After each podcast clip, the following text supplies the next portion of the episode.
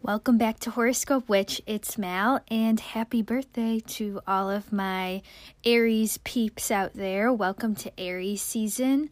Of course, this episode is going to be all about Aries, and we're going to go over Aries natal placements. So if you have your sun, moon, rising, Venus, or Mars in Aries, I'm going to cover information on all of those placements.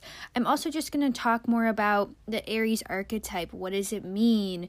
Uh, Aries is sort of the beginning of the zodiacal year. So, what does that mean for us transitioning from Pisces season into Aries season?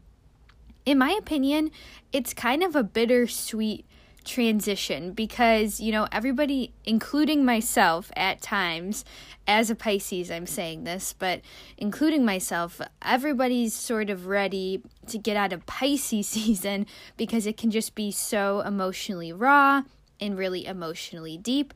And beginning Aries season can feel like a fresh breath of air at the same time, this specific Aries season and all the things that are happening in the planets right now, I have to say, I don't think we can completely escape this emotional, deep emotional turmoil we may be still feeling. And before I jump in to the Aries archetype and all of that jazz, let's talk about this week's astrological weather. And I kind of just want to put my two cents in about what we may be experiencing. So today is what day is it? It is Tuesday, March 26th, 2019. So I'm kind of talking about the upcoming week. We actually have a lot of things shifting. But right now, I think something that I'm feeling on a very personal level, and I think you may be feeling as well, especially if you find yourself feeling a little bit of anxiety or a lot of bit of anxiety lately.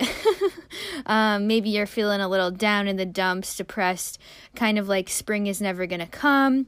You may be really sort of focused on everything that's going wrong. Um, maybe you're sort of unable to see all of your accomplishments you've made so far in this year, and you're sort of focusing on little setbacks that, in the grand scheme of things, aren't that big of a deal, but maybe right now in the present moment, they feel like everything and they feel so heavy.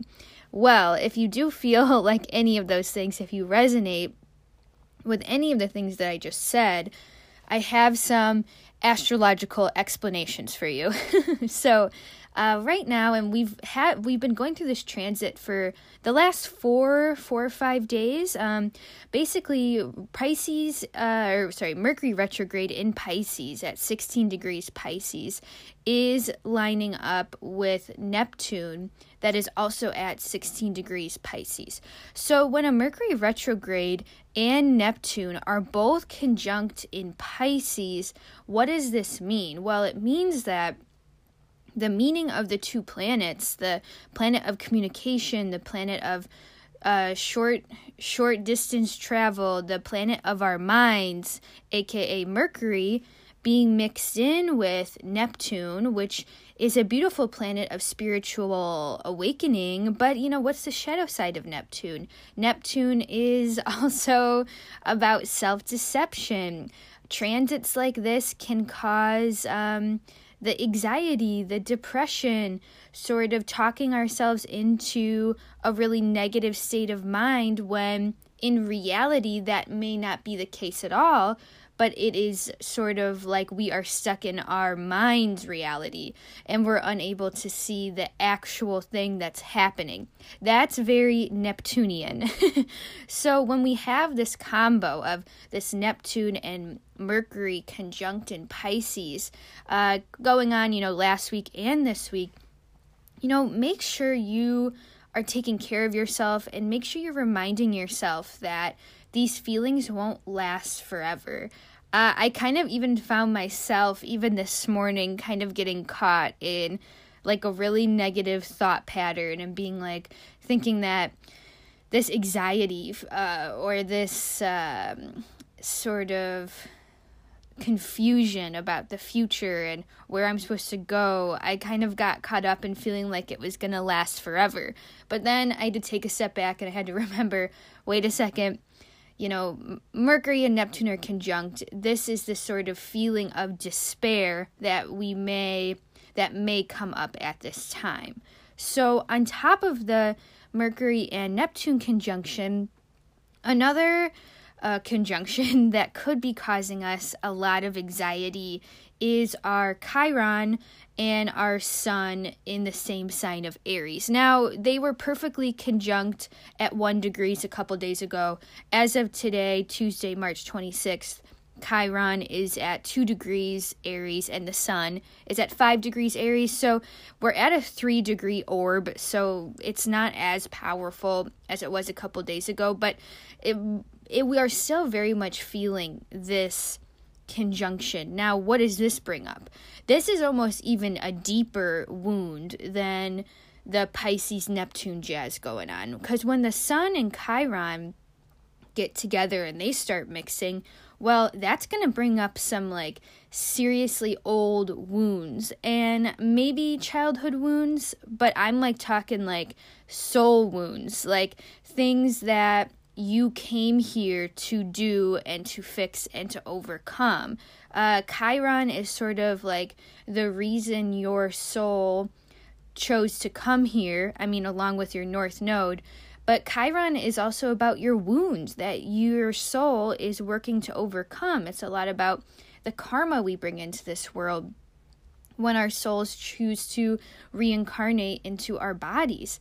So when the planet of soul wounds, sorry, it's not a planet technically, it's an asteroid, but when the asteroid that represents our soul's wound Chiron mixes in with the sun, which is the planet of our identity and our ego, when they get together and they try to like have a drink together, it's just not going to go well. and, you know, Chiron's going to be very triggering right now to all of our identities. Uh, now, this is especially so if you do happen to have your Chiron in Aries or you are an Aries sun but honestly, Chiron doesn't matter the sign it's in, it affects everyone. So, no matter what uh, sign your Chiron is in, you're going to be affected by Chiron in Aries, especially right now when it's at such a sensitive degree point of two degrees, right? When when anything in the sky is at zero degrees, one degrees, two degrees, it's going to be extra, extra sensitive. It's just going to be extra.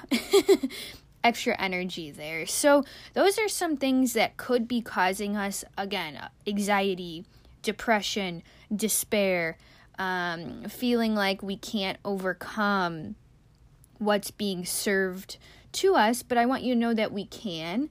And a lot of the things we're feeling uh, yeah, I mean, they're a little bit of out of our control, but again, we always have free will and we always can regain control of the mind's way of thinking.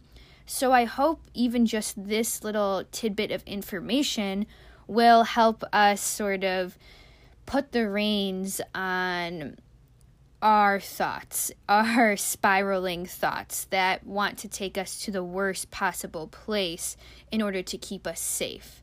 Uh, it's just it's gonna happen this week.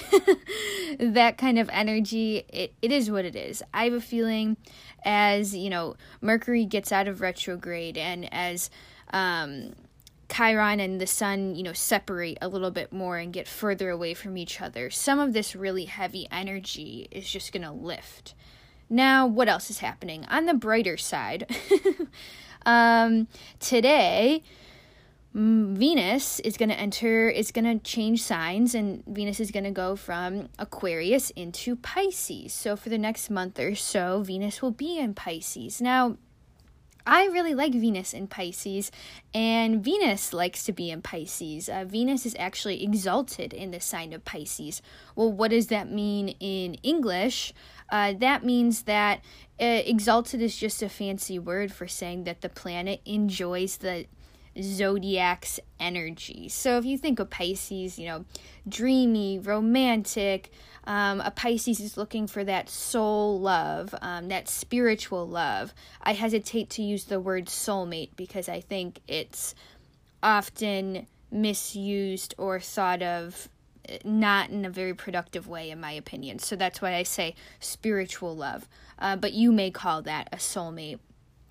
Um, but Venus in Pisces, it we're more likely to sort of get into commitments. We're more likely to uh, have that sort of Hollywood or fairy tale romance. Now, tomorrow on the 27th, Venus will be.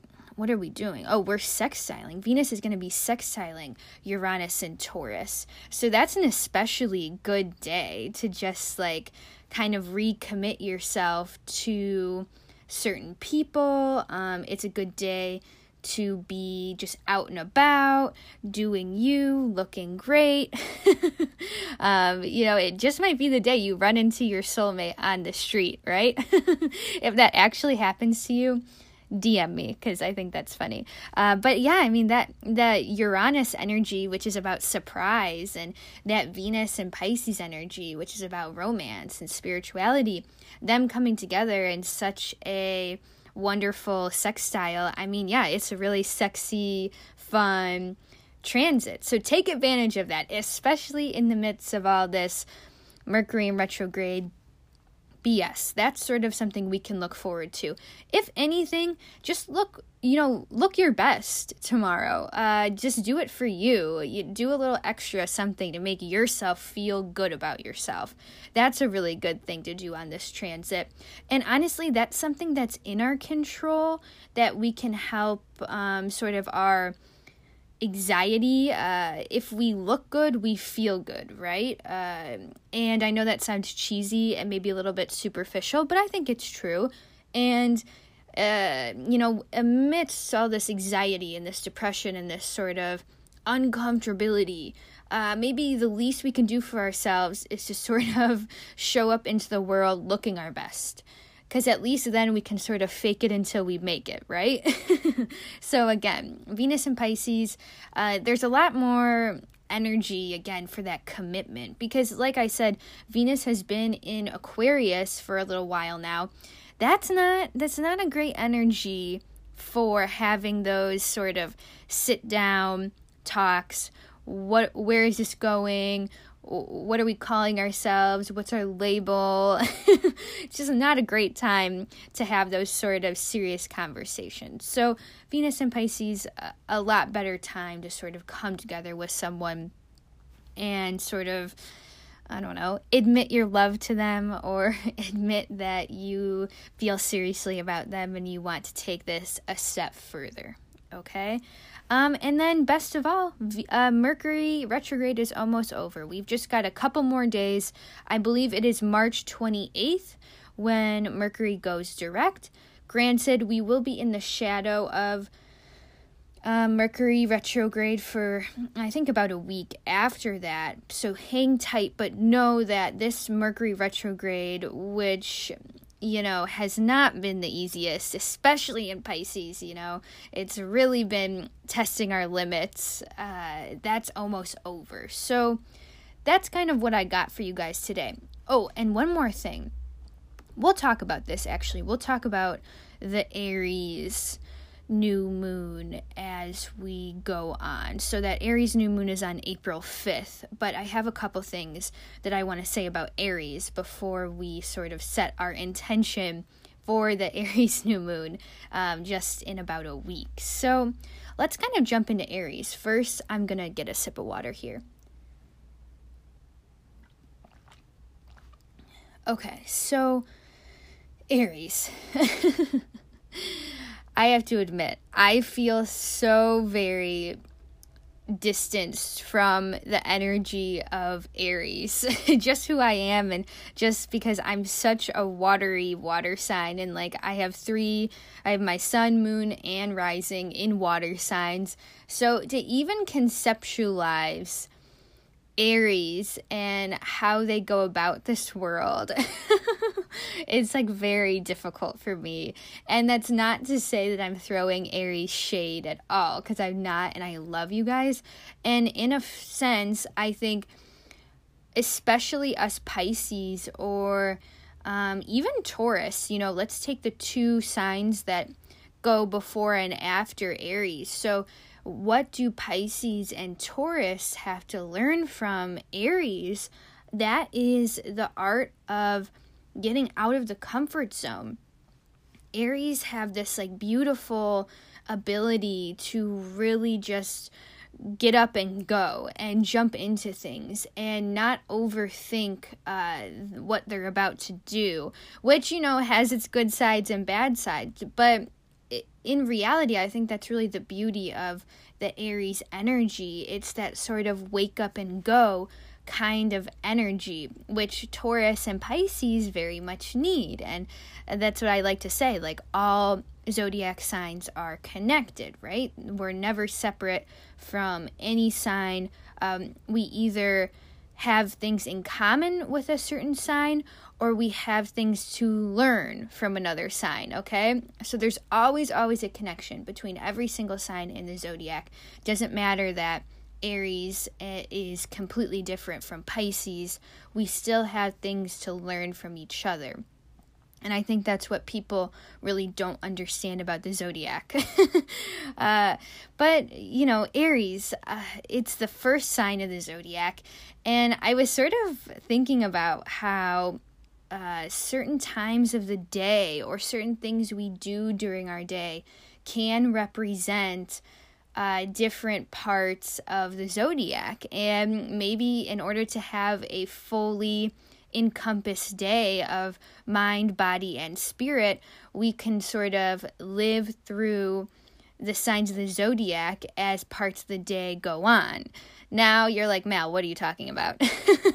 Let me explain. I think waking up in the morning um, with integrity, uh, with excitement to get through the day and with sort of purpose, that could definitely represent Aries, right? Because Aries, as the first sign of the zodiac, uh, of course, we're going to be representing waking up, uh, doing things with purpose, having a purpose, having a goal to accomplish throughout the day. And, you know, after that, you know, we eat breakfast, maybe we take a shower. For me, that's very much Taurus, right?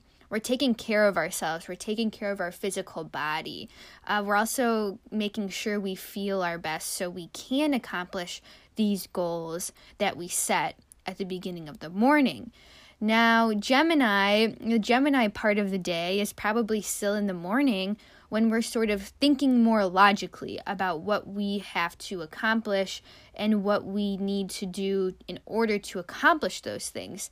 Um, we might also be thinking beyond our physical goals, beyond just, okay, I got to go to work and I got to be here at this time. We could also be thinking about spiritual goals for the day, like, okay, I want to go to yoga, or I want to meditate, or tonight I really want to read that book, or I really want to call that friend after work. Uh, that's very much the Gemini part of the day. and, you know, there's always that moment, I think, before we leave for work, um, we may make our bed or we may sort of mother ourselves a bit, like uh, make our sacred space feel comfortable, water our plants, uh, maybe meal prep something for dinner. And that's very much the Cancerian part of the day. That's when we sort of quote unquote be a mother to ourselves. And then, of course, we show up to work. Um, we show up to actually accomplishing the goals we had set earlier. And I think that's definitely the Leo part of our day, right? Uh, the Virgo part of our day would actually be when we're putting these goals into action and we're being of service to others, right? We're talking to our coworkers or we're thinking about um, what can we produce that would be of assistance or service to others. And of course, anytime we communicate or talk or make a connection to anyone, especially our loved ones, that's sort of the Libra energy of the day. The Scorpio energy would be, you know, when we make money, when we're thinking about, you know, our budget, our finances, but it might also be when we sort of indulge in our carnal desires. um, and then the Sagittarius part of the day, I think, is sort of like the moment when we leave work. Uh, we realize that we've clocked out and uh, it's time to focus on us and our hobbies and our free time and our self love and our self care. And I think a lot of people sort of skip that Sagittarius part of the day, right? Um, Capricorn might be when we sort of sit down at dinner and we sort of feel accomplished for what we've done. We sort of look back and say, okay, I got this done, I got that done. Um, I'm ready for this week, I'm ready for this month. Uh, I feel like I've accomplished my goals for the day. And then, of course, we wind down, we get into bed, maybe we pray or practice gratitude or read a interesting book, communicate with the astral or the spiritual realm. And I very much feel like that's the Aquarius part of the day. And of course, we fall asleep. We're in dreamland. We are very much in the Piscean energy, right? We're in the subconscious. We're not even conscious of our thoughts and actions. And we're very much working things out on an astral level in our dreams. And then we start all over again when we wake up for the day and we're again at Aries. So that's kind of how I like to think of the signs during the day. Um, and I think it's really a powerful transition. Probably the most powerful transition of our day is when we uh, go from sleeping in our sleep state or our dream world, aka Pisces, and then we wake up. And once we wake up, we are suddenly sometimes very abruptly thrown into our Aries part of the day, right? Because most of the time, the transition between that Pisces and Aries moment is an alarm clock. Um, if we're lucky, it's the sunrise. Either way, both things can be sort of jarring. If you've ever woken up uh, to like really bright sunlight, it might not be very comfortable at times. and it especially sucks. I hate waking up with an alarm clock, which is why I'm currently manifesting a life in which I don't have to wake up with an alarm clock. Uh, I very much want my mornings to myself and I want to wake up like naturally. And that's sort of what I'm putting into the world right now. And it sounds kind of silly, but that's something that's really important to me. And that's not how I want to live my life in the sense I don't want to have to wake up every morning and have to be somewhere when the morning is my most important and spiritual time. Uh, and I think that's sort of like an Aries way of thinking in a way. Uh, and it's the same thing uh, when we're uh, when our mothers were pregnant with us. So it, we can sort of think about the time of our pregnancy when we were in the womb. That's very much a Piscean time. But when we're actually, you know, our mothers gave birth to us, and that moment of birth, that is Aries, right? And that's sort of my topic for the theme of Aries. It's sort of like our day of birth. Uh, it isn't sort of, it very much is our day of birth. Um, if we think about everything that has to do with giving birth, it has to do also with who Aries is as a sign, right? First of all, they're the sign that rules like young children, right? So it explains why, why they're so energetic and spontaneous and they're able to just do things for the fun of it. Of course, they would be able to do that because they're the sign that rules children. Um, but if we think about sort of the day we were born, that was the day, uh, the first day of um, sort of developing an identity. Now, stay with me here. So, if we think about it, you know, the moment we're born, that indicates uh, suddenly we have a birth chart. Whether you, you know, you're into astrology or not, uh, you know, the moment where you come into this world out of your mother's womb, that's your birth chart and that's your karma and that's your life path. Now, you, of course, have free will, and of course, you will. Um, you know, you can either subconsciously or consciously live out your natal chart. It's sort of your choice. so we have that energy going for us. And then we also, the other part of our identity, besides the way the stars have aligned when we're born, of course, it's more than that. Uh, but the other part of identi- our identity that's really important is our name. Uh, on the day of our birth, most of us receive a name. And I've talked about this before about how, like, the story of our name has a lot of power. And that's something that I like to ask people. Uh, like, what is the story of your name? How did your parents come to name you what they did? And a lot of people will say, oh, well, my grandpa was named whatever. Um, or, oh, I was named after my grandma. Or my mom saw this name on the side of a building and it just really spoke to her. Or, you know, everybody has a story behind their name. And uh, that actually, we don't realize that part of our our identity is actually shaped by our name. And I very much believe that if we had a different name, we would have a different life. and that's probably a really, I don't know, far out thing to say, but it's true. Like, I think of, um, you know, the story of my name, Mallory, which is kind of a really not a very common name.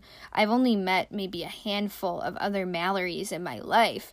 Um, and the two other names my parents had in mind for me were Madeline and Meredith. And I feel like if my name right now was Madeline or Meredith, I would be a completely different person. like, can you guys seriously imagine me as either of those names? Because I really can't. And, you know, as I got older, we would do these like projects in school like researching our names and like seeing the really the meaning of our name. And of course like people would be like oh you know my name means like a gift of god or oh like my name it actually means uh like mother's joy and love. And of course mallory mallory actually means misfortunate and it means ill-fated uh, it, it's weird that it translates to that, but it does. It's not like a very good. It doesn't carry a very good meaning. Now, I, as an astrologer and as a tarot reader and as a psychic, I get such like a weird satisfaction out of my name meaning ill-fated. Uh, because I think I know from like a psychic perspective or an astrologer's perspective that there's really no such thing as being lucky or unlucky or having good fate or bad fate. It's sort of like all about what we speak into existence.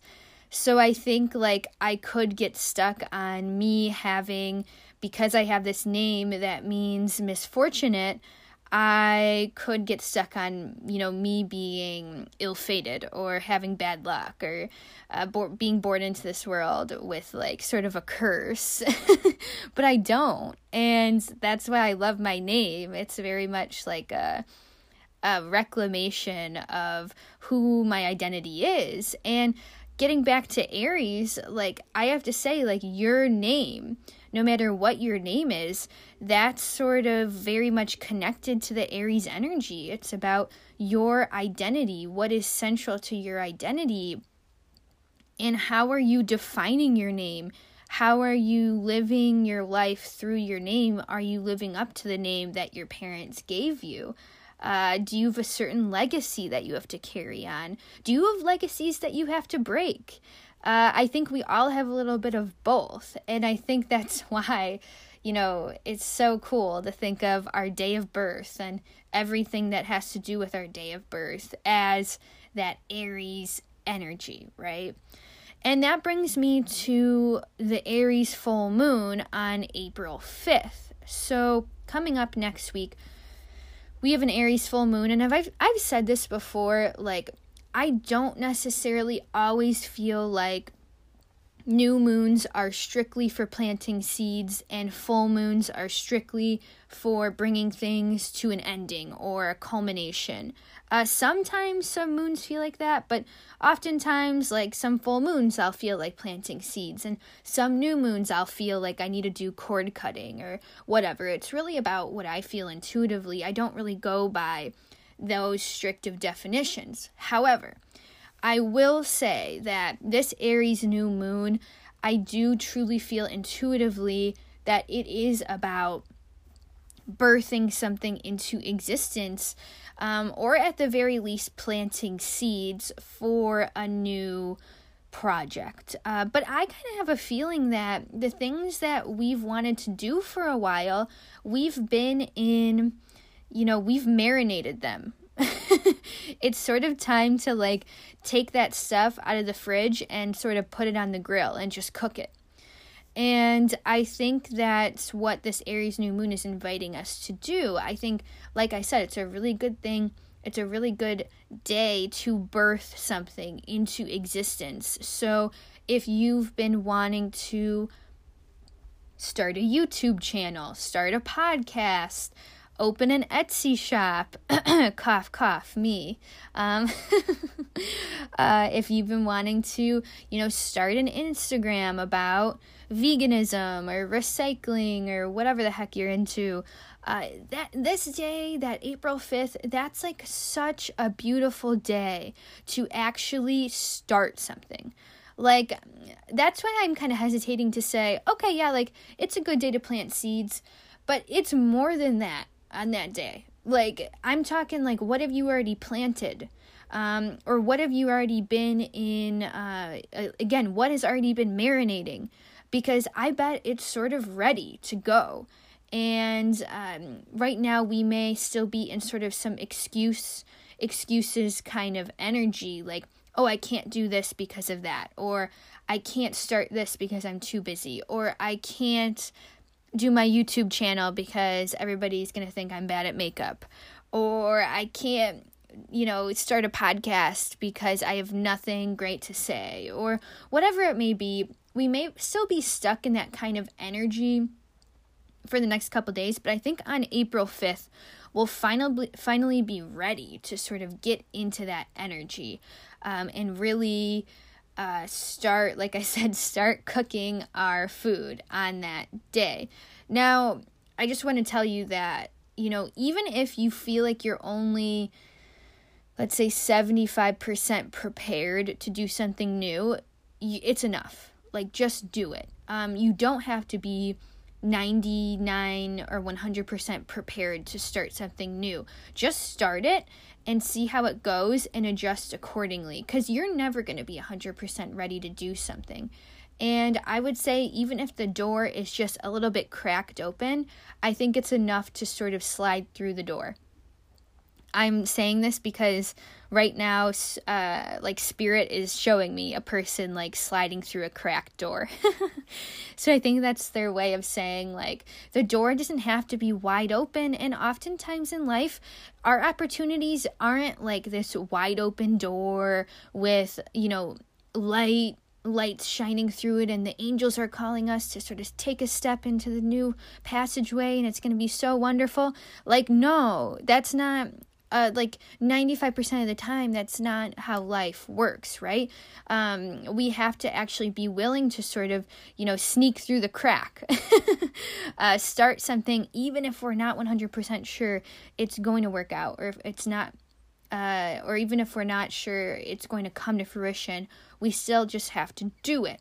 So again april 5th aries new moon the energy is just do it. Uh, and I think what I'm going to start doing on my Instagram, I already did this for the Libra full moon last week. Uh, but on the day of a new moon and full moon, I'm going to always post a, an Instagram like TV video and I'm going to pull cards to see what else I can say about the energy. So if you're interested in more of that, what I have to say about the Aries new moon, on April 5th, I will be posting a video. So just come on over and join me at my Instagram. So all my information, as always, is in the show notes. So that's what I got for the Aries energy. Let's take a quick break and then we're going to talk about our Aries placements, but also the tarot cards associated with Aries. All right, guys, let's talk about Aries in the zodiac a little bit more in depth. So, Aries is a masculine cardinal fire sign. Uh, and I know I don't, I should make an episode to sort of talk about the differences between cardinal, fixed, and mutable signs. I don't know how interested you guys are in um, to learning more about that, but like a cardinal sign like Aries and the Aries is the cardinal fire sign, Cancer is the cardinal water, Libra is cardinal air and Capricorn Capricorn is cardinal earth. Now, what is the cardinal sign? Well, those are the signs that sort of shift the seasons. And cardinal signs, they are very intense energies because they're sort of the purest energy of each element, if that makes sense. So, Aries is very much that purest fire energy. Um, it's that coming into spring, again, that rebirth, that day of birth, that new, fresh energy. That's why it's a cardinal sign. Now, they say, I was kind of reading more into, you know, aspects in the birth chart, and I was reading that cardinal aspects like if you especially have like an opposition between two cardinal signs or you have a T square or anything of that sort that has a lot of cardinal energy, they're actually more the more difficult uh, energies to overcome. Because if you think about it, the cardinal signs, because they represent the transition of one season to the next, they're very it's sort of like you're not arguing. You can't argue with the energy. it's very much, okay, we were in winter and now we're in spring. Go. uh, and that's sort of that Aries cardinal energy. Uh, the part of the body that rules Aries is the head, which makes sense. Uh, because they rule, you know, the way of thinking. Um, the the head is also most of the time if you're you know, if you are a baby who's like coming out of the mother's womb, uh, typically, most of the time, right, the head is the thing that comes out first. and sorry for that graphic image, but it's true. And that's sort of what I'm thinking of when I think of Aries and the connection to the head. Uh, Aries also are extremely smart people. They're sort of, they have that connection uh, for me to their fellow fire sign Sagittarius because both those signs have a very student like energy about them. And it makes sense because Aries being the sign of like younger children, they're here to learn. They're that kid that is like asking, but why? But why? But why? But why? uh, like they just have endless curiosity and endless energy to learn new things. And that's sort of what is special about Aries. And of course, they're ruled by the planet Mars, the planet of war and sex. And that brings me to the tarot. Now, I don't know why, but I always feel like the people who listen to this are mostly interested in the astrology aspect of what I'm saying. Uh, but for me, like the more and more I go on my journey of like spirituality and like being a psychic and being an intuitive or whatever, like I just really can't separate the tarot with astrology uh, because the tarot really does represent like certain planets and certain zodiac signs and we can use the tarot to better our understanding of astrology. So I think you know, this is my rebirth moment on Horoscope Witch podcast because I've talked about tarot before, but I don't think I've gone quite in depth um, about certain cards because I feel like maybe the people who are listening to this, not everybody may read tarot or not everybody is interested in the topic, whereas maybe you're just listening to this because of the astrological topics. But I think it's something I'm going to dive into more uh, just because I am a professional tarot reader and I do want this podcast to be a good mix of astrology and tarot. And I think most of you do enjoy that mix. And for those of you who feel like you uh, don't wouldn't be interested in tarot or you don't understand tarot or don't read tarot, like I always say, like it doesn't matter if you don't understand the card, um, but I I'm pretty sure that anything that I have to say about the card you may relate to in some way. So don't sweat it. Of course, I'll understand if you want to sort of fast forward through the tarot section of each episode. um, but uh, but this is sort of I think makes me happier to go more in depth with the cards specifically. So, the cards that are associated with Aries in the tarot are the Emperor um, and also the Tower. So, I think uh, for the to explain what the Emperor means to me, I sort of have to kind of get into some a little bit of personal stuff. So I hope you guys don't mind. Um, here's the thing. Every month I do a monthly tarot spread. And if you want to do it, I think I posted it on Instagram, but if you don't follow me on Instagram and you're you want a really good monthly tarot spread, I found this one on Pinterest. I don't remember who made it. I'm sorry. Um, but it's a really good monthly spread. Um, and it's only eight cards. And basically, there's you pull one card for the main energy, one card for the energy that's leaving, another for the energy that's staying, another for the energy that's entering. And then you have a one card pull for your love, one card or your love life, one card for career, one card for the self, and then of course your last card is your advice for the month.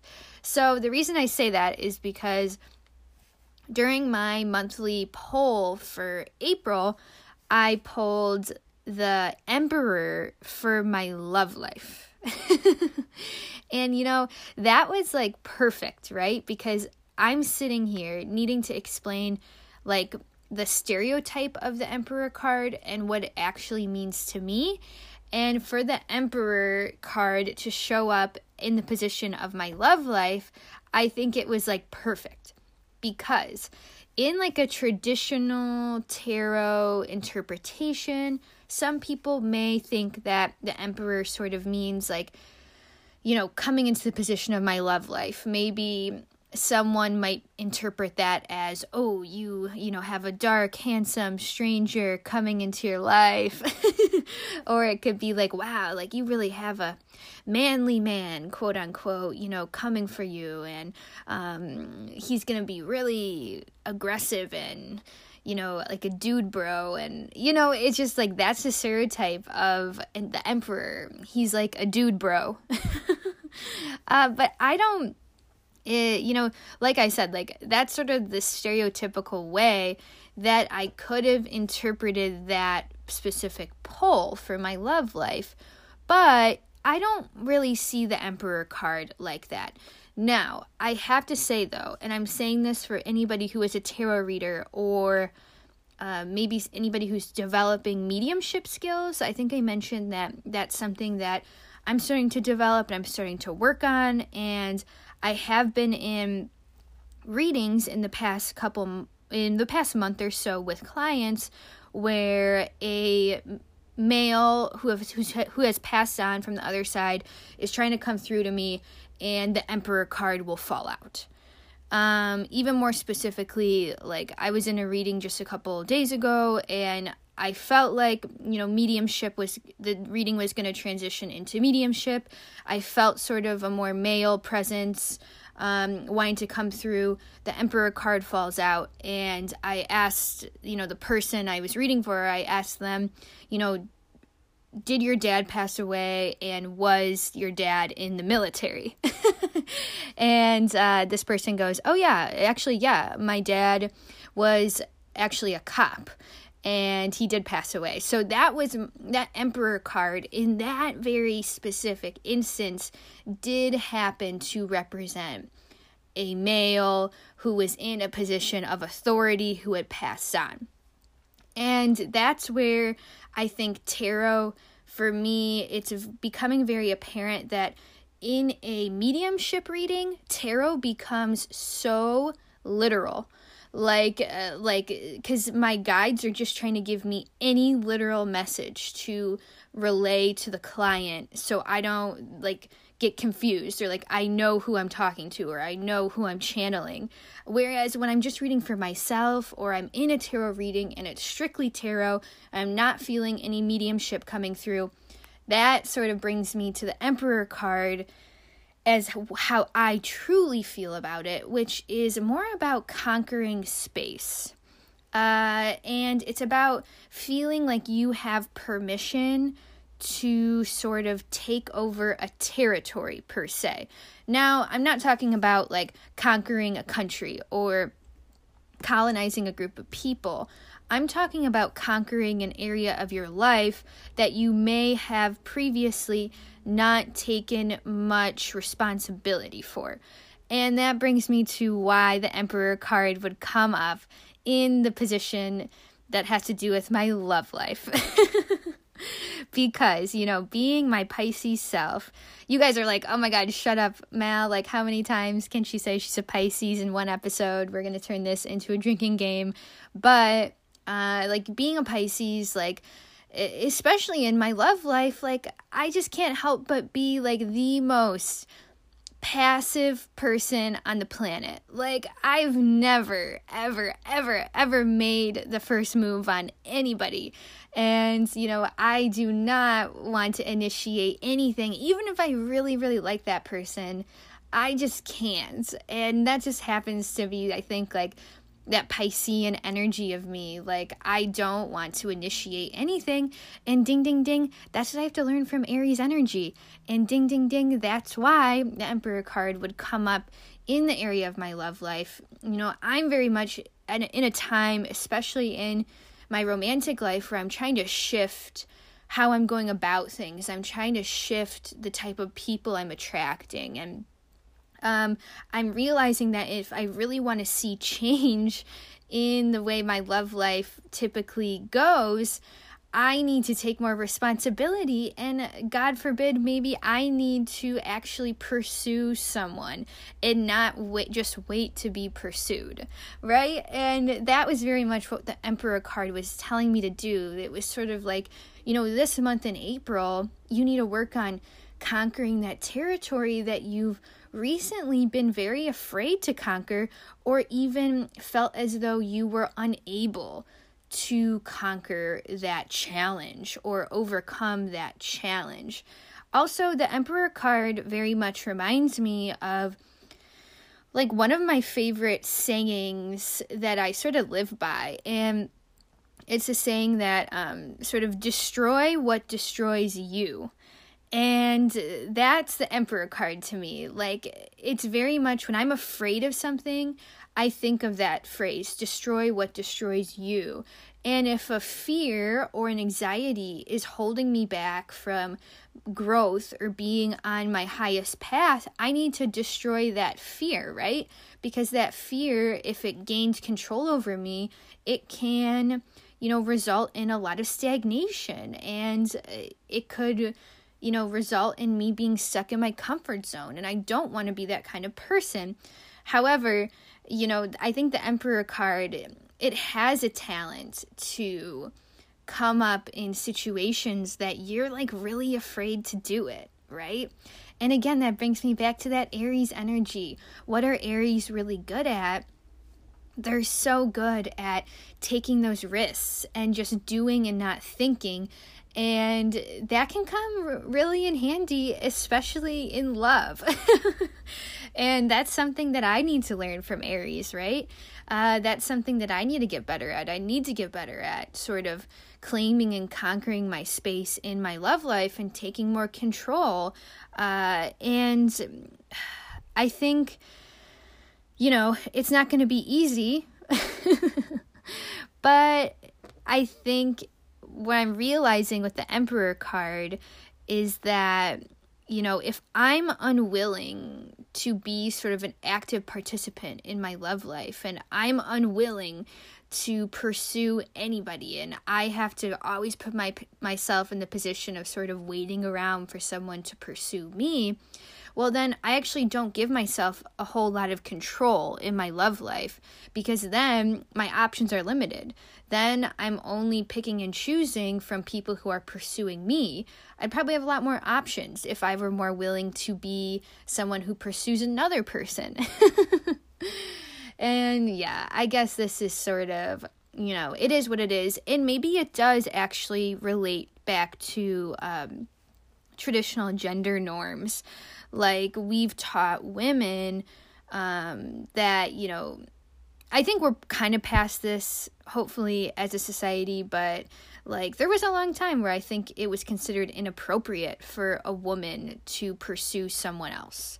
Or that was sort of quote unquote the man's job so the, it was the man's job to ask someone out on a date or pay for dinner or you know get a drink. And I think when women, whether they're trying to date other women, uh, other men, no matter your, you know, how you identify, it doesn't matter. I think we're still very much sort of plagued by that, uh, God, that societal norm that just tells us that women can't, you know, make the first move. And it's really hard to fight that.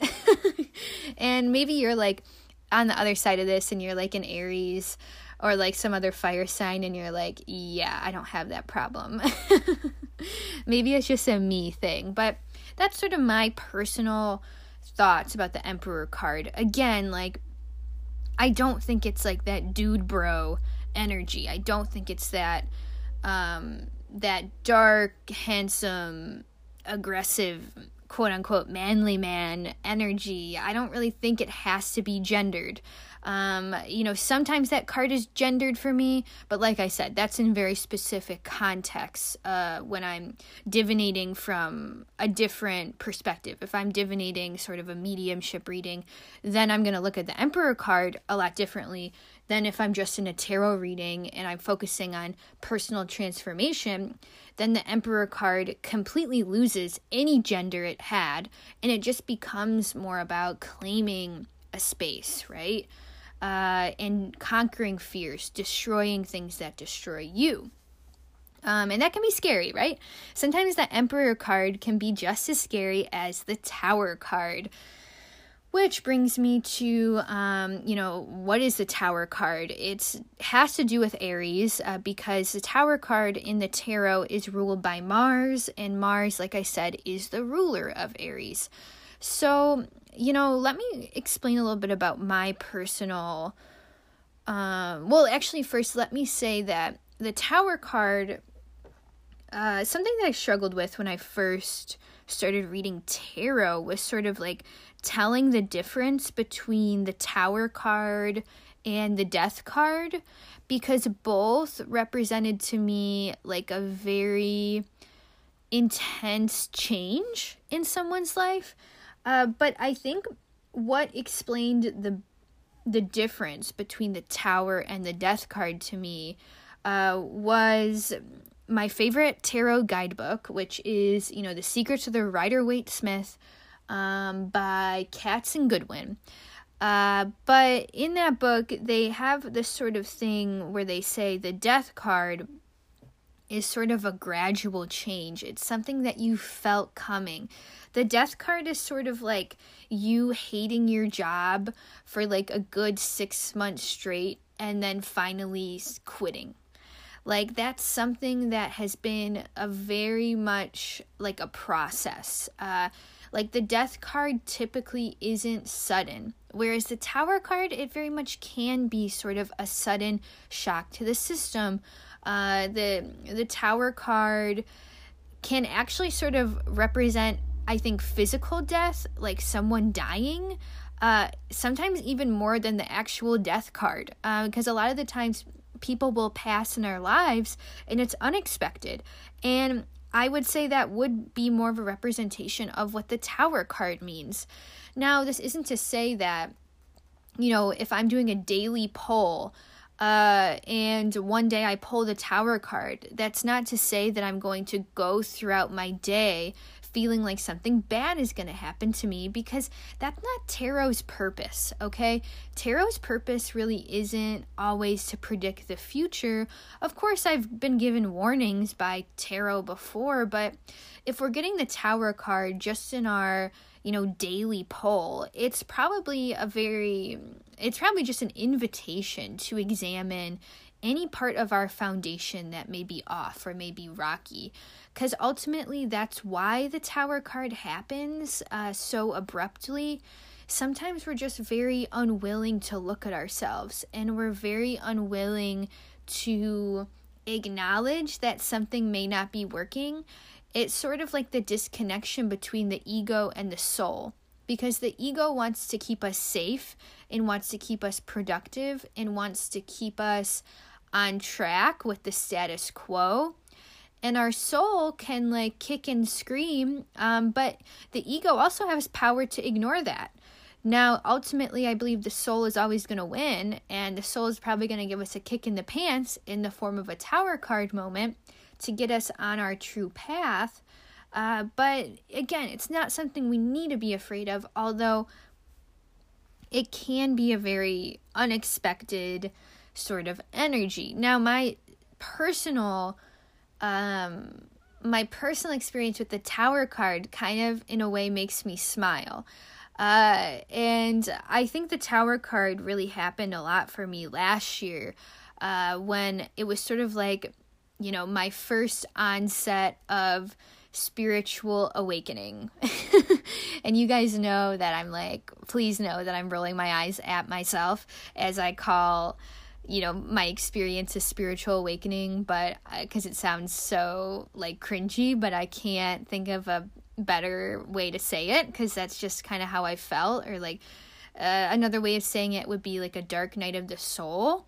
Like i very much feel like for me the tower comes up when i'm on a path of spiritual awakening and you know the spiritual the path of spiritual awakening and sort of realizing that you do have intuitive powers or that you are a psychic or that you are um, i don't know a healer an empath any of those things that can be very anxiety inducing and uh, like very uncomfortable and ultimately I wouldn't describe the tower card for me as scary as much as it is very uncomfortable.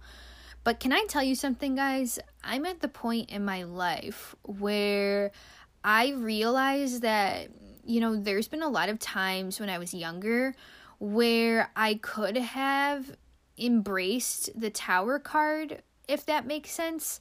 This is even before I read tarot, though. Like, I'm just kind of making this into a metaphor. But there have been times in my life where I could have embraced the tower card and sort of had my spiritual awakening earlier, but I didn't. Um, and that's because, you know, I think I was really, you know, in a state of avoidance. And that's also something to talk about. Uh, you know, the tower card, you, it's possible to avoid it um like something really bad can happen and something can try to shift you out of um, a current situation and put you on a better path but you could still very much resist that. You could still very much like be stubborn and you know put your feet in the mud and say nope even though this happened uh, i'm still not doing it. It's too scary. I'm going back to what i know. Um, that can happen. And i think it has um what am I how do I want to say this? Uh like I think it proves that the human will is always stronger than astrology or it's always stronger than tarot cards. That's the thing.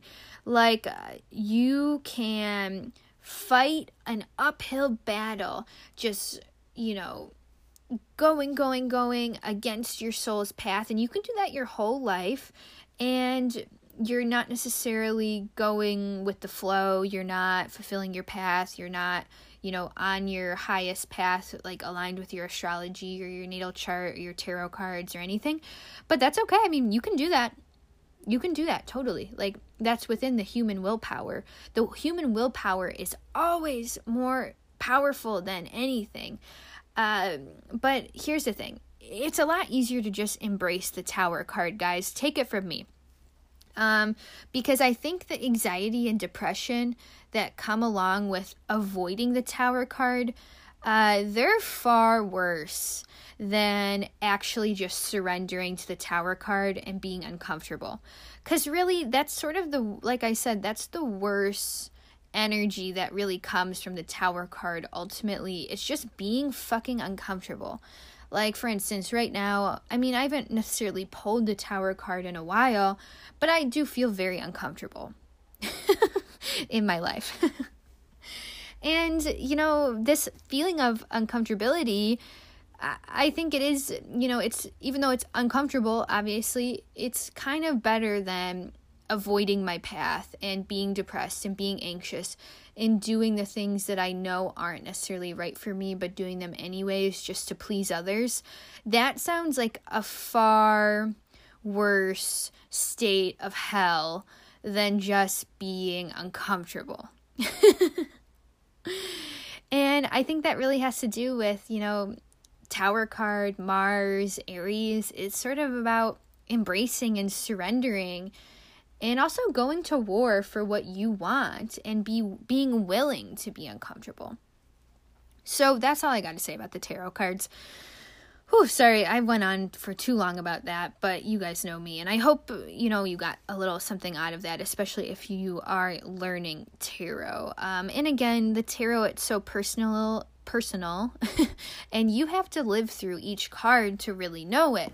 Um, even though i can share my sort of experience with like cards like the tower and the emperor uh, you need to live through the cards and see what they mean to you because their meaning is going to have something different uh, for you than it is for me although we could very well have very similar definitions. So finally we are at our time. It's all about you now, Aries, I promise. So now we're going to uh, sort of switch gears and go into what does it mean to have an Aries sun, an Aries rising, so on and so forth. Uh, if you are an Aries sun, you may resonate with the things that I'm saying for the rising, the Mercury, the Venus, the Mars, and the Moon.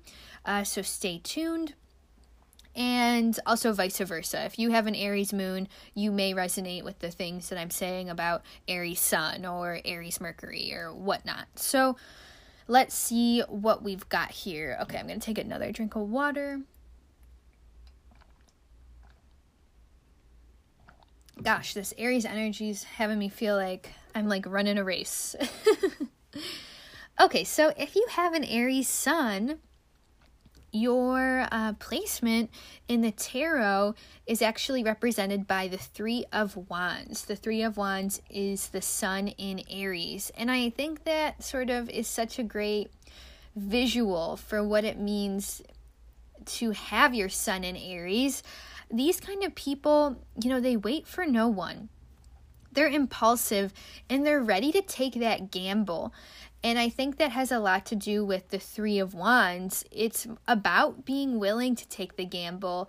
I always say, like, I think the Three of Wands is sort of like the human version of the Fool, which is more of our soul, um, our soul energy of, you know, walking off the cliff and going on our divine path.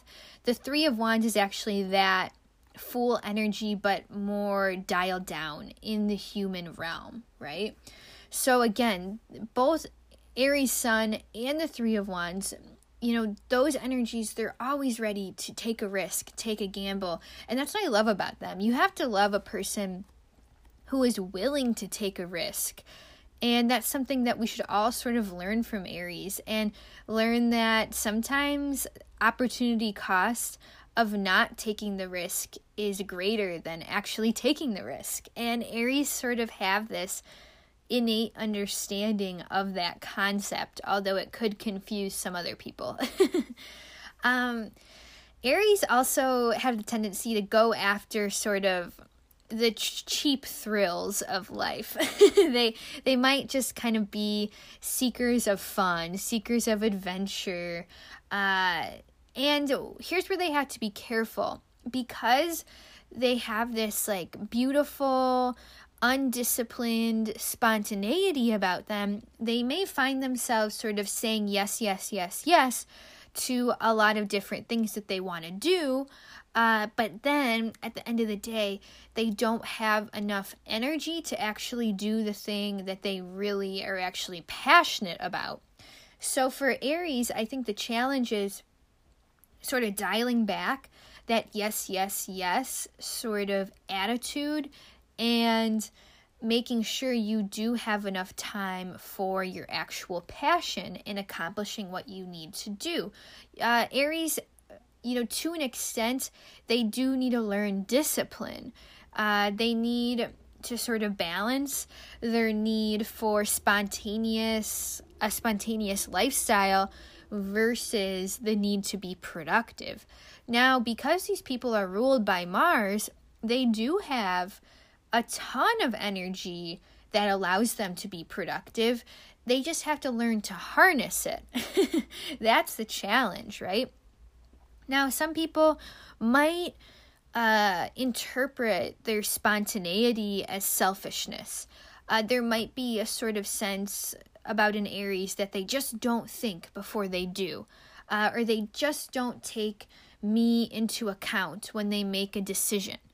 Uh, and I think we have to remember that, again, Aries don't think before they do a lot of the times. Um, but in doing that, I don't think they have the intention to hurt others.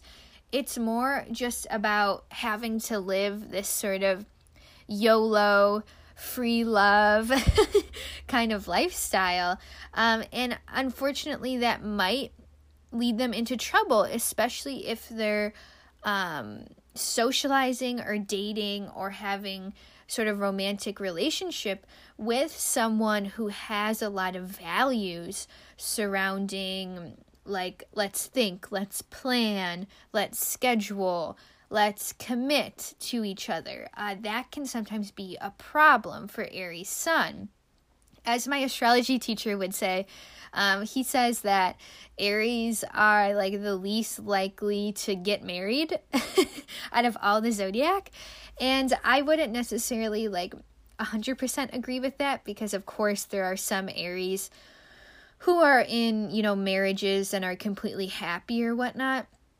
But I do feel like Aries people, out of, you know, all of the zodiac signs, they may be the type of person who has like the most qualms about romantic commitment. Um, maybe, especially in their early life, they may have trouble uh, keeping their word uh, in regards to a romantic relationship.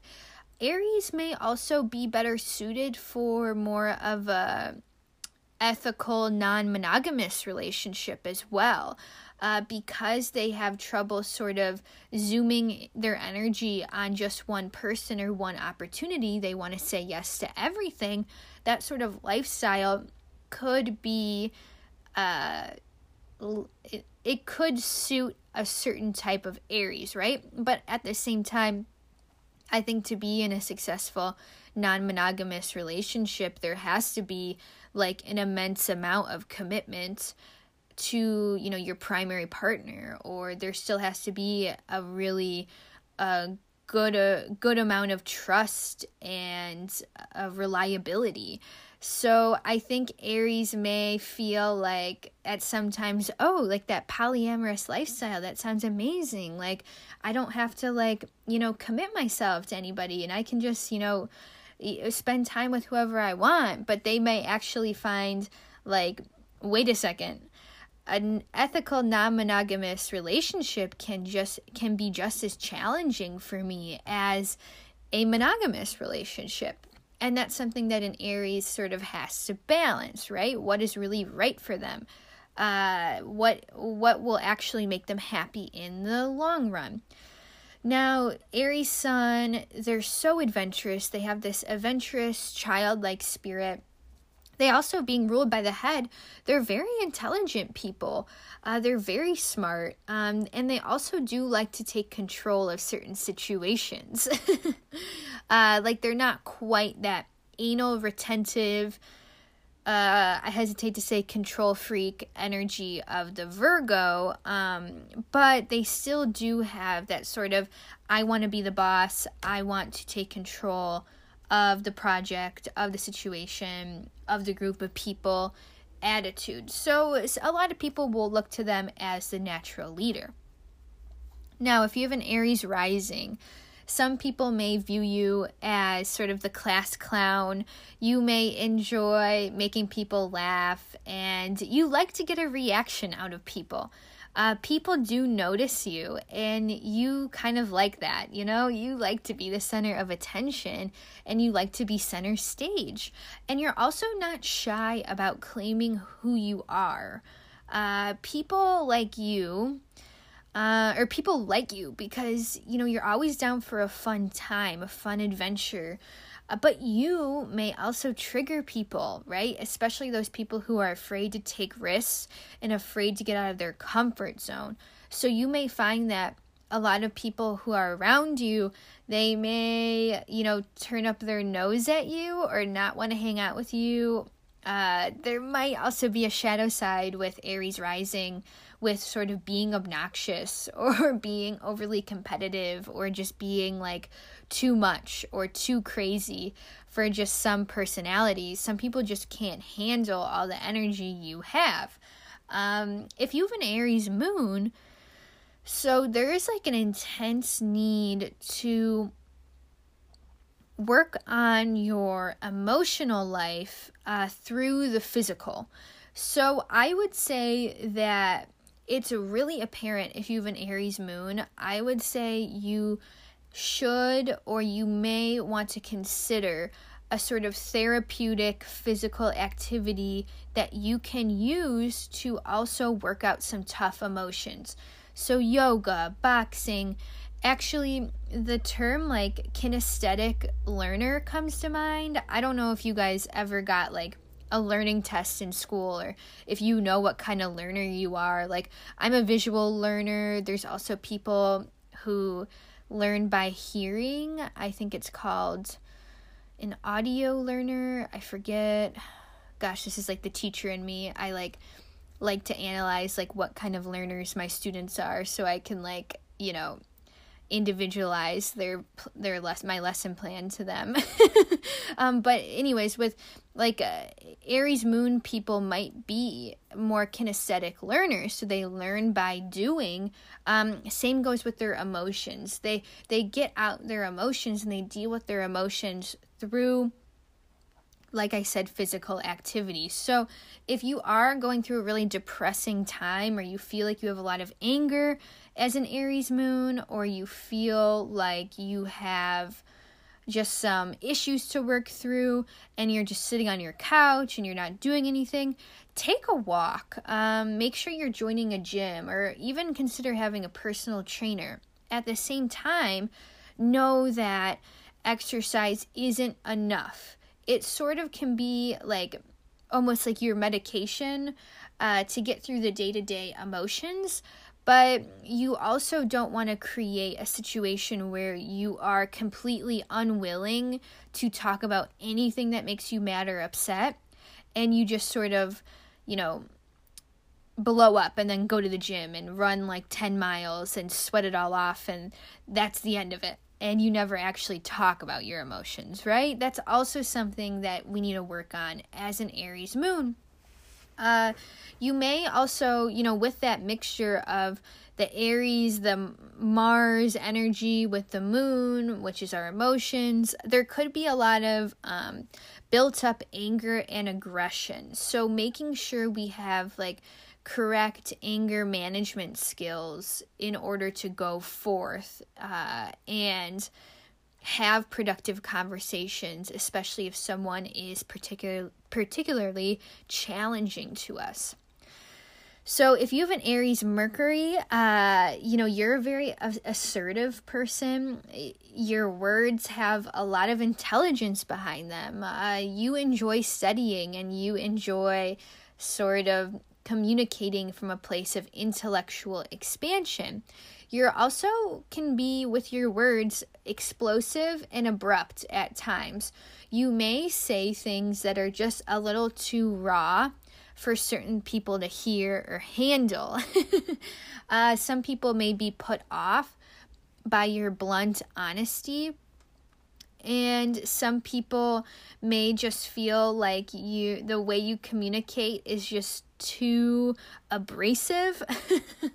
Um, also if you're an aries mercury i would say something to be wary of is the way you raise your voice, especially, you know, when you're communicating your emotions with an Aries person or with someone who with a lot of Aries energy, there's always going to be that um that challenge with anger management. This isn't to brand Aries as these sort of, you know, really angry, abusive uh people, but you know, because you're ruled by Mars, of course there's going to be that natural aggressiveness to you. It doesn't matter what placement you have, uh, it's going to show up somehow when you are ruled by this Martian energy. So it's about learning to work with it and not letting it rule you. uh, and then that brings me to Aries Venus which I was looking, it's actually represented by the Four of Wands in the Tarot, which is also another one of my favorite cards. And I would say an Aries Venus, gosh, maybe I need to date an Aries Venus, um, because I wouldn't have to make the first move with them, right? They're the type of people who, you know, are definitely, you know, ready to make the first move. They don't have an issue like going up to someone in a bar and just striking up a conversation. Uh, they're willing to take risks in love, and there is a strong emphasis on sex. I would say if you do, I mean, for everybody, I mean, that's a really generalized statement, but especially for an Aries Venus, I would say the emphasis is on sex as a way to show your love um, so that's something that is good, but also needing to work on the fact that there may be other ways that your partner needs you to show your love other than having hot sex every night. Like maybe there's something with an Aries Venus that you can provide your partner with that physical affection, but maybe they're saying, no, like I actually need time spent or I need um, words of affirmation from you, that could be a struggle for you because you very much are sort of emotionally fulfilled on a romantic level by your sexual desires. And you feel like when you have, you know, intimacy with your partner, you kind of feel like, okay, yeah, like, um, as Vicki would say from uh, Real Housewives of Orange County, you're kind of like, oh yeah, my my love tank is all filled. Like once you have that intimacy with your partner, you're like, all right, I'm good, I'm good. Like we had that connection.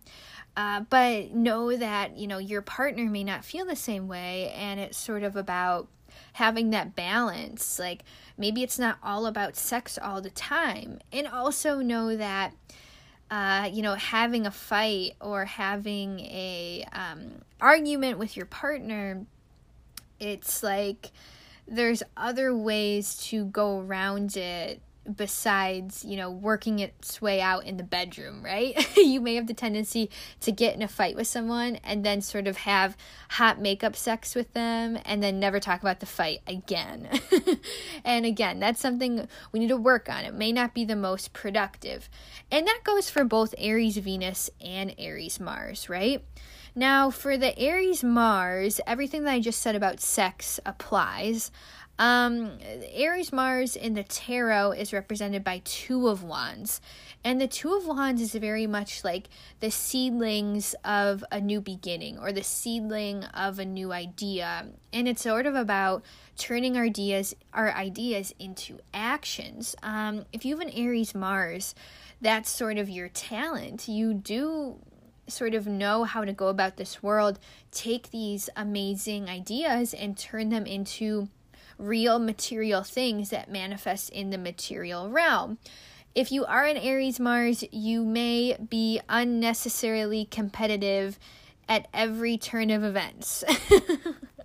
I'm just kidding, guys, but not really. Like, actually, you may just be have this sort of competitive nature about you that just never goes away and that's okay. I think just realize that some other people aren't as competitive as you and don't care as much about winning as it matters to you. Um, there may also be a lack of patience when it comes to having a Aries Mars. Uh, there's an intense hatred of being bored. Like being bored is your worst nightmare. Uh, like it, it just is like hell for you. Like you always have to have something to do. Um, you always have to have plans and you want to be able to just go go go from one social event to another to another um, also be careful if you have an aries mars uh, because you're particularly accident prone and this may be going along with the sense that you know aries may do before they think uh, they may have that childlike um, energy that makes them just get up and jump and go, and that can sort of lead to accidents or not thinking things through fully. Um, but I think that's all I have to say about the Aries placements today. And thank you guys so much for listening. As always, all of my info, like my Instagram, my Twitter, uh, my blog is in the show notes. I actually, uh, on my blog, I have a new blog post for the tarot scopes for Aries season according to your sign. So go read my blog and see what's up with your sign specifically during this Aries season. Um, if you ever wanted to work with me uh, and get a tarot card reading with me, I have an Etsy shop that is now up and running. I won't say too much about that, uh, but that is also in the show notes if you ever wanted to check that out. I would be so amazingly excited to work with any horoscope witch listener. So just hit me up. Feel free to ask me any questions about that, um, whether on a DM on Instagram or in an email. Um, just let me know. So thank you guys so much. Uh, and this month we'll be finishing Women Who Run with the Wolves. And I'm also going to do an episode about um, ethics as a reader, healer, psychic, intuitive, um, I'm just going to talk about ethics of as a healer. And I think there's maybe some people out there who are listening to this that also are practitioners or healers or tarot readers or whatever you may be. And I kind of want to have a discussion about ethics and what I've learned just in the short time of being a professional reader so far. So that's kind of what's on the menu this April. And hang in there, guys. Mercury is almost direct. I'll see you guys next time. Bye bye.